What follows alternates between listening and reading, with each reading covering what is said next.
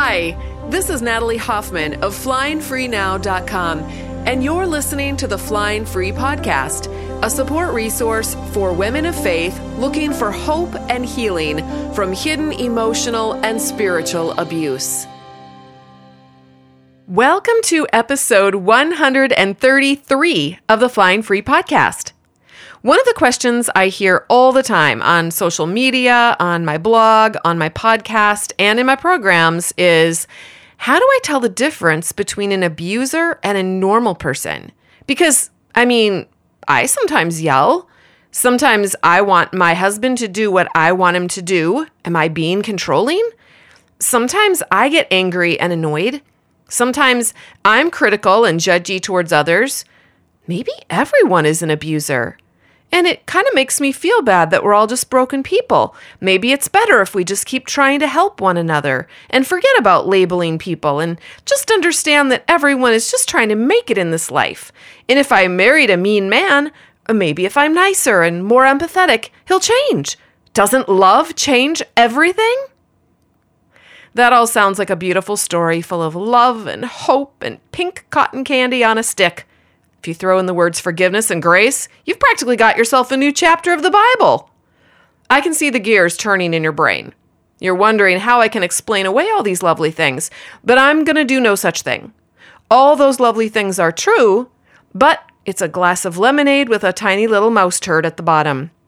Sorry, Charlie, but I'm all about the lemonade. Just leave out the poopies. So, today I'm going to help you understand how to tell the difference between an abusive individual and a normal person with garden variety problems. And we're going to keep all the pretty parts about love and forgiveness and hope and get rid of the turd, too. It'll be delicious when we're done, I promise. Remember when you were in the fourth grade and there was that kid, or maybe even two or three kids in your class who were naughty? They said swear words. They would make fun of kids who were littler than them or bad at sports.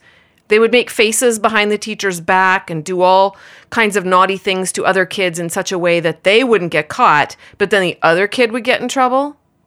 I don't know what it was about my generation, or at least the kids in my particular neighborhood, but I knew a lot of kids like this growing up. And then there were the kids who were the victims of the bullies. They would try to keep their heads down and be as invisible as possible, but the bullies would spot them anyway and find something to make fun of. And then there were the kids who tried to be cool with the bullies, you know, to stay out of the line of fire.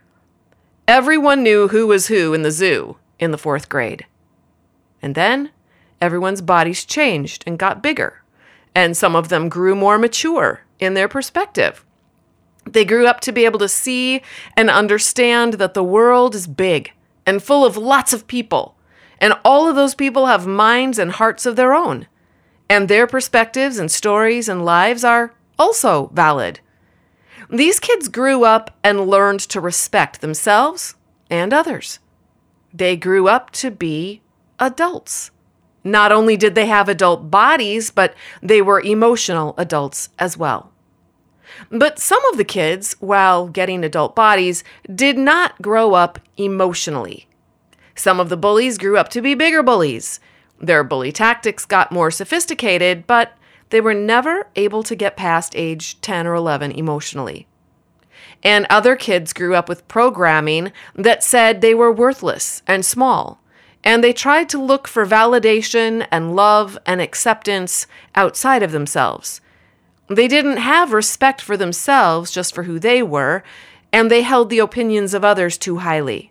So they would try to get love and acceptance in lots of different ways through good grades, a good career, money, popularity. In Christian circles, if you were a wife who had a husband who was a leader, or maybe you were a leader yourself of the women's ministry or something, if you had the most kids or homeschooled, followed all the rules, being a good Christian woman, you know, according to whatever denomination you were in, and their particular set of good Christian woman rules. I think some men who grew up feeling small also felt that if they had control over their family, over their wife and their money and her time and attention and body, that then they would be respected and would subsequently feel like an adult. But that's not being an adult. None of that is emotional adulthood. That's emotional childhood. And I think a lot of abusive men are stuck in emotional childhood, and so are a lot of survivors. I know I was. I still am sometimes. I see the ways I react to circumstances that are part of my programming, and I see how my default is to go straight into emotional childhood. This isn't something to be ashamed of, but it is something to be aware of, to be curious about, to observe with compassion and love. An abuser is never going to be able to get to the kind of self awareness they need to overcome their emotional childhood. It's fascinating because I've watched counselors and church leaders try hard to help abusers get to emotional adulthood, but they try in vain. An abuser cannot see himself, he is blind, and if you try to show him, he will try to destroy you. But a survivor? I help survivors grow up every single day. Most survivors are all about looking at themselves and trying to figure out what they did wrong and how to do it better. It's kind of how you can tell the difference. You'll never see an abuser say, What if I'm the abuser? But you hear survivors say that all the time. Survivors almost always take personal responsibility. That's why Bible counselors and church leaders put all the responsibility on them, because they take it. But the mistake the Bible counselors and church leaders make is to also put the abuser's stuff on the woman and make her responsible for that too. So now she is responsible for herself and also for her adult husband. They don't actually know who is responsible for what. Case in point, when I decided to divorce my ex husband, the leaders and people helpers in my church said I was in sin and rebellious. They told me that if I would do what they told me to do and get back together with my husband, I could stay with them. And if I didn't, I had to get kicked out. They wanted to give me the responsibility of keeping my marriage or my husband happy and my marriage intact so that we could stay together and he wouldn't be mean to me anymore. They made a lot of assumptions there. But they didn't approve of my taking responsibility just for my own life. So we were in fourth grade again, and they said I could stay and play in their sandbox if I would let another boy hurt me. But if I didn't let him hurt me, then I couldn't play with all the other kids. See? Emotional childhood. I walked away from the sandbox and into my adult life. Man, do I love my adult life. And I love the adult people I rub shoulders with now. So, the main thing about emotional childhood is that when we are operating out of emotional childhood, we're not regulating ourselves. This means that we're relying on solving for our emotional needs through someone or something else. It could be through drinking, eating, sex, shopping, sleeping, binging on Netflix, social media, working, or any other number of buffering activities. We all do it, you guys. And sometimes we lean on someone else to meet our emotional needs. And this is how we solve for our inability to take responsibility for our own emotions and learn how to regulate ourselves. So that's the backdrop for how I want to talk about the differences between abusers and survivors. I wanted you to be able to see how these two types of people interact with each other. So, to sum up, the abuser is going to view his target as his plaything, and he solves for his emotional needs by laying heavy burdens of responsibility on her for all of his stuff and he expects her to be whatever he says she should be. He doesn't allow her to be herself. And an abused target views herself as someone who must somehow deserve to be his plaything. She is programmed to believe that she owes this not only to her husband, but to her God. That she belongs to her husband and is not her own person, or that to be her own person is selfish. So she stays in the abuser's sandbox, believing that she belongs there. Okay, so now I want to talk about 10 things abusive people do and why they do them. And I'm also going to give you some ideas of how you can respond to his emotional childhood from a place of emotional adulthood. Because while you can't grow him up, you do have a golden opportunity to grow yourself up. And that's what I'm talking about when I teach that you go from a caterpillar, which is, you know, the equivalent of a child, to an adult butterfly. Okay, so for the rest of this episode, I'm going to talk about five of those things. And then I'm going to give you the last five things in next week's part two of this episode. And then I'm going to wrap it all up and say a few other things too. All right, so here we go. Number one Abusers are easily offended and take on the role of the victim, forcing their target to take on the role of the offender, even though she may be trying her darndest not to offend. So, this means when you try to give your abuser feedback, he will act mortally wounded, like you've just stabbed him in the back and betrayed him to Sauron. He'll tell you how mean you are, or what a nag you are, how you never listen, you're dumb, you don't get it, and you don't trust God, and on and on and on. So, this is the equivalent of a little boy throwing sand in your eye. And when you say, Stop doing that, they pitch a fit to the teacher and tell her that you just hurt his feelings and aren't playing nice. So, what can the abuse target do? Well, first of all, don't feel sorry for him and don't buy into the movie that he is creating in the universe of his brain. When you ask him to take out the trash and he says, You're always treating me like a child. Do you see his movie? In his movie, you are the mean mommy bossing him around. Now, your brain's programming might think, oh, I did a bad thing. And you might feel shame. That's what he's counting on because when you feel shame, you say you're sorry and you take out the trash yourself the next time to avoid that feeling of shame. But that's because your brain is already programmed to believe that if you were a good person, everyone around you would be happy. And if they aren't, you must have done something wrong. This is something that many children pick up on as they're growing up, and they can often grow up to become card carrying members of the People Pleasers Club, always bending over backwards to make sure everyone around them is happy with them. But inside, they are miserable and resentful. And of course, the real problem is not that other people are unhappy with them or unhappy with themselves, but that they themselves are unhappy with themselves. What's the solution? Accept yourself just the way you are. You are a human who has wants and needs some help around the house, and you have the right to request it just like anybody would. Now, your husband can refuse to help, absolutely. But when you have your own back, you might set a boundary, something like this that says, Hey, if you don't help out with the trash, that's totally fine. I, I'll get it. But don't expect dinner tomorrow night. I'll make sure you've got food in the cupboards to eat, but I don't make dinner for family members who don't help clean up.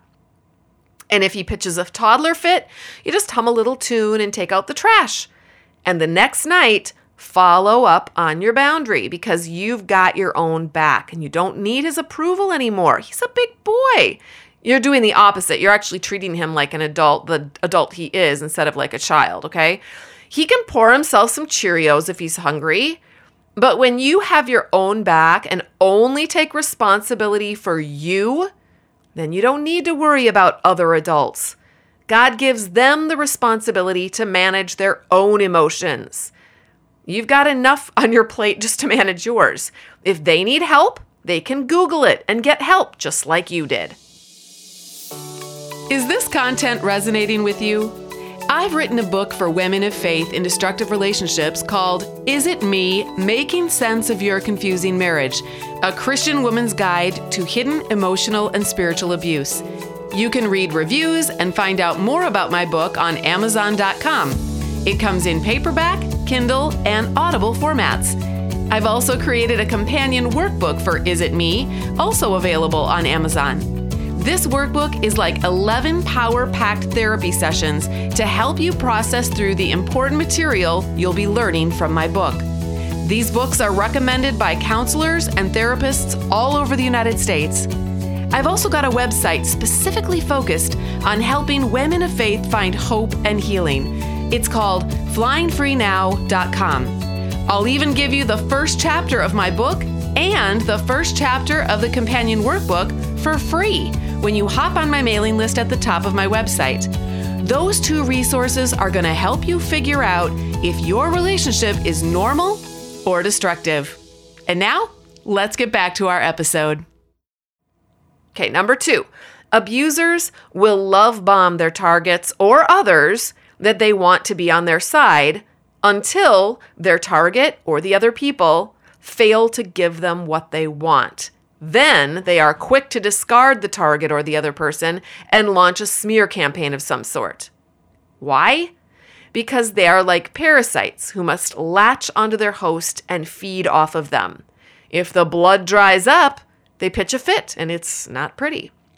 This is the equivalent of the little boy in the sandbox bossing everyone around and telling them what to do, and he doesn't throw sand unless someone messes up and doesn't follow his rules, and then the sand starts flying. So, what can the abuse target do? Again, don't feel sorry for him. He's not taking personal responsibility like a big boy. So expect him to throw a temper tantrum. Don't be so surprised when that happens. Don't take it personally. You're just the Lego character in the story of his life, and you're not doing what he wanted the Lego character to do. But that doesn't mean you are a Lego character.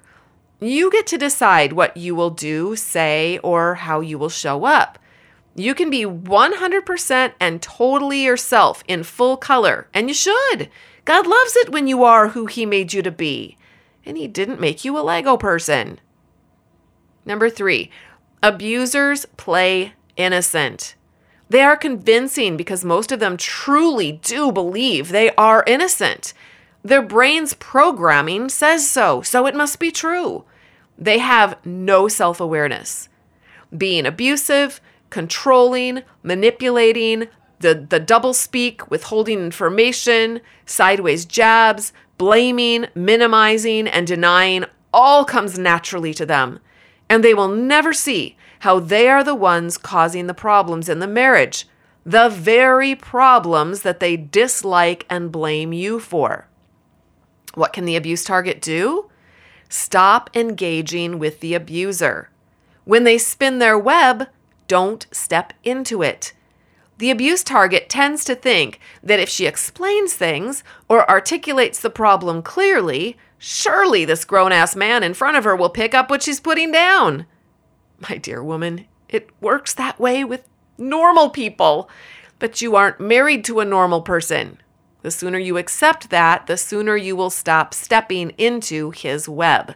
A web he may be unaware he has created, and a web you will never convince him exists.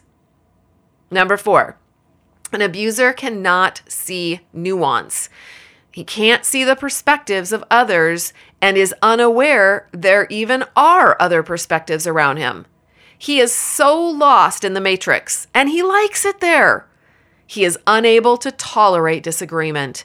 If you don't buy into his universe, you are bad. In fact, the way he sees life is bad and good, black and white, in and out, for and against.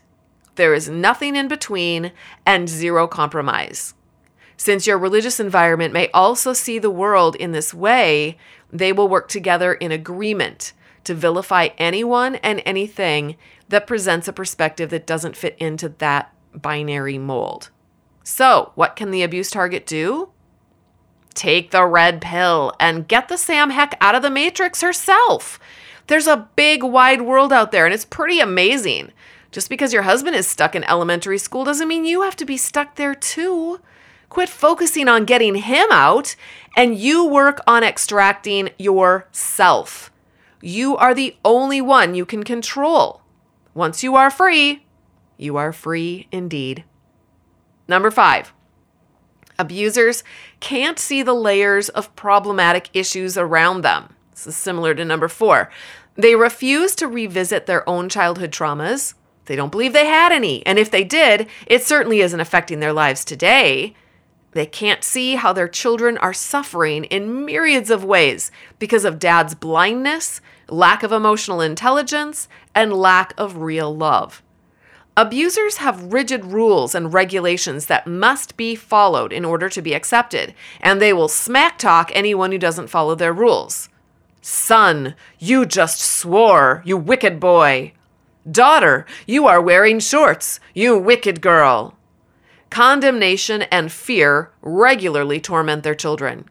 The abuser will blame the kids, the culture, the schools, the teachers, the mother, and the friends, but he will never, ever see how he himself is contributing to the emotional milieu his children are marinating in.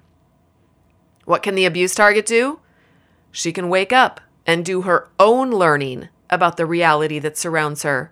She can put a proper name on it and speak it for what it is. She can be the voice of reason and justice and honesty in the lives of her children. She can see them and hear them and know their hearts, even if dad doesn't. She can be a saving grace in their lives. But you know what? She will only be able to do that if she is a saving grace first in her own life. Does she align herself with what God says about her? Or does she align with what her husband says about her? This will be her challenge and her opportunity, and she must do it not only for her own sake, but for the sake of her children. She will never be able to help them further than she is able to help herself. Okay, so I'm going to save the last five things for next week in a part two. If you're new to the Flying Free podcast, be sure to hit the subscribe button so you don't miss next week's episode. And of course, my team and I would love it if you take a wee bit of time to leave a rating and a review so that other Christian women can find us. I've also got a public website jam packed with articles and other good things to help you. It's over at flyingfreenow.com. I want to thank you so much for listening. And until next time, fly free.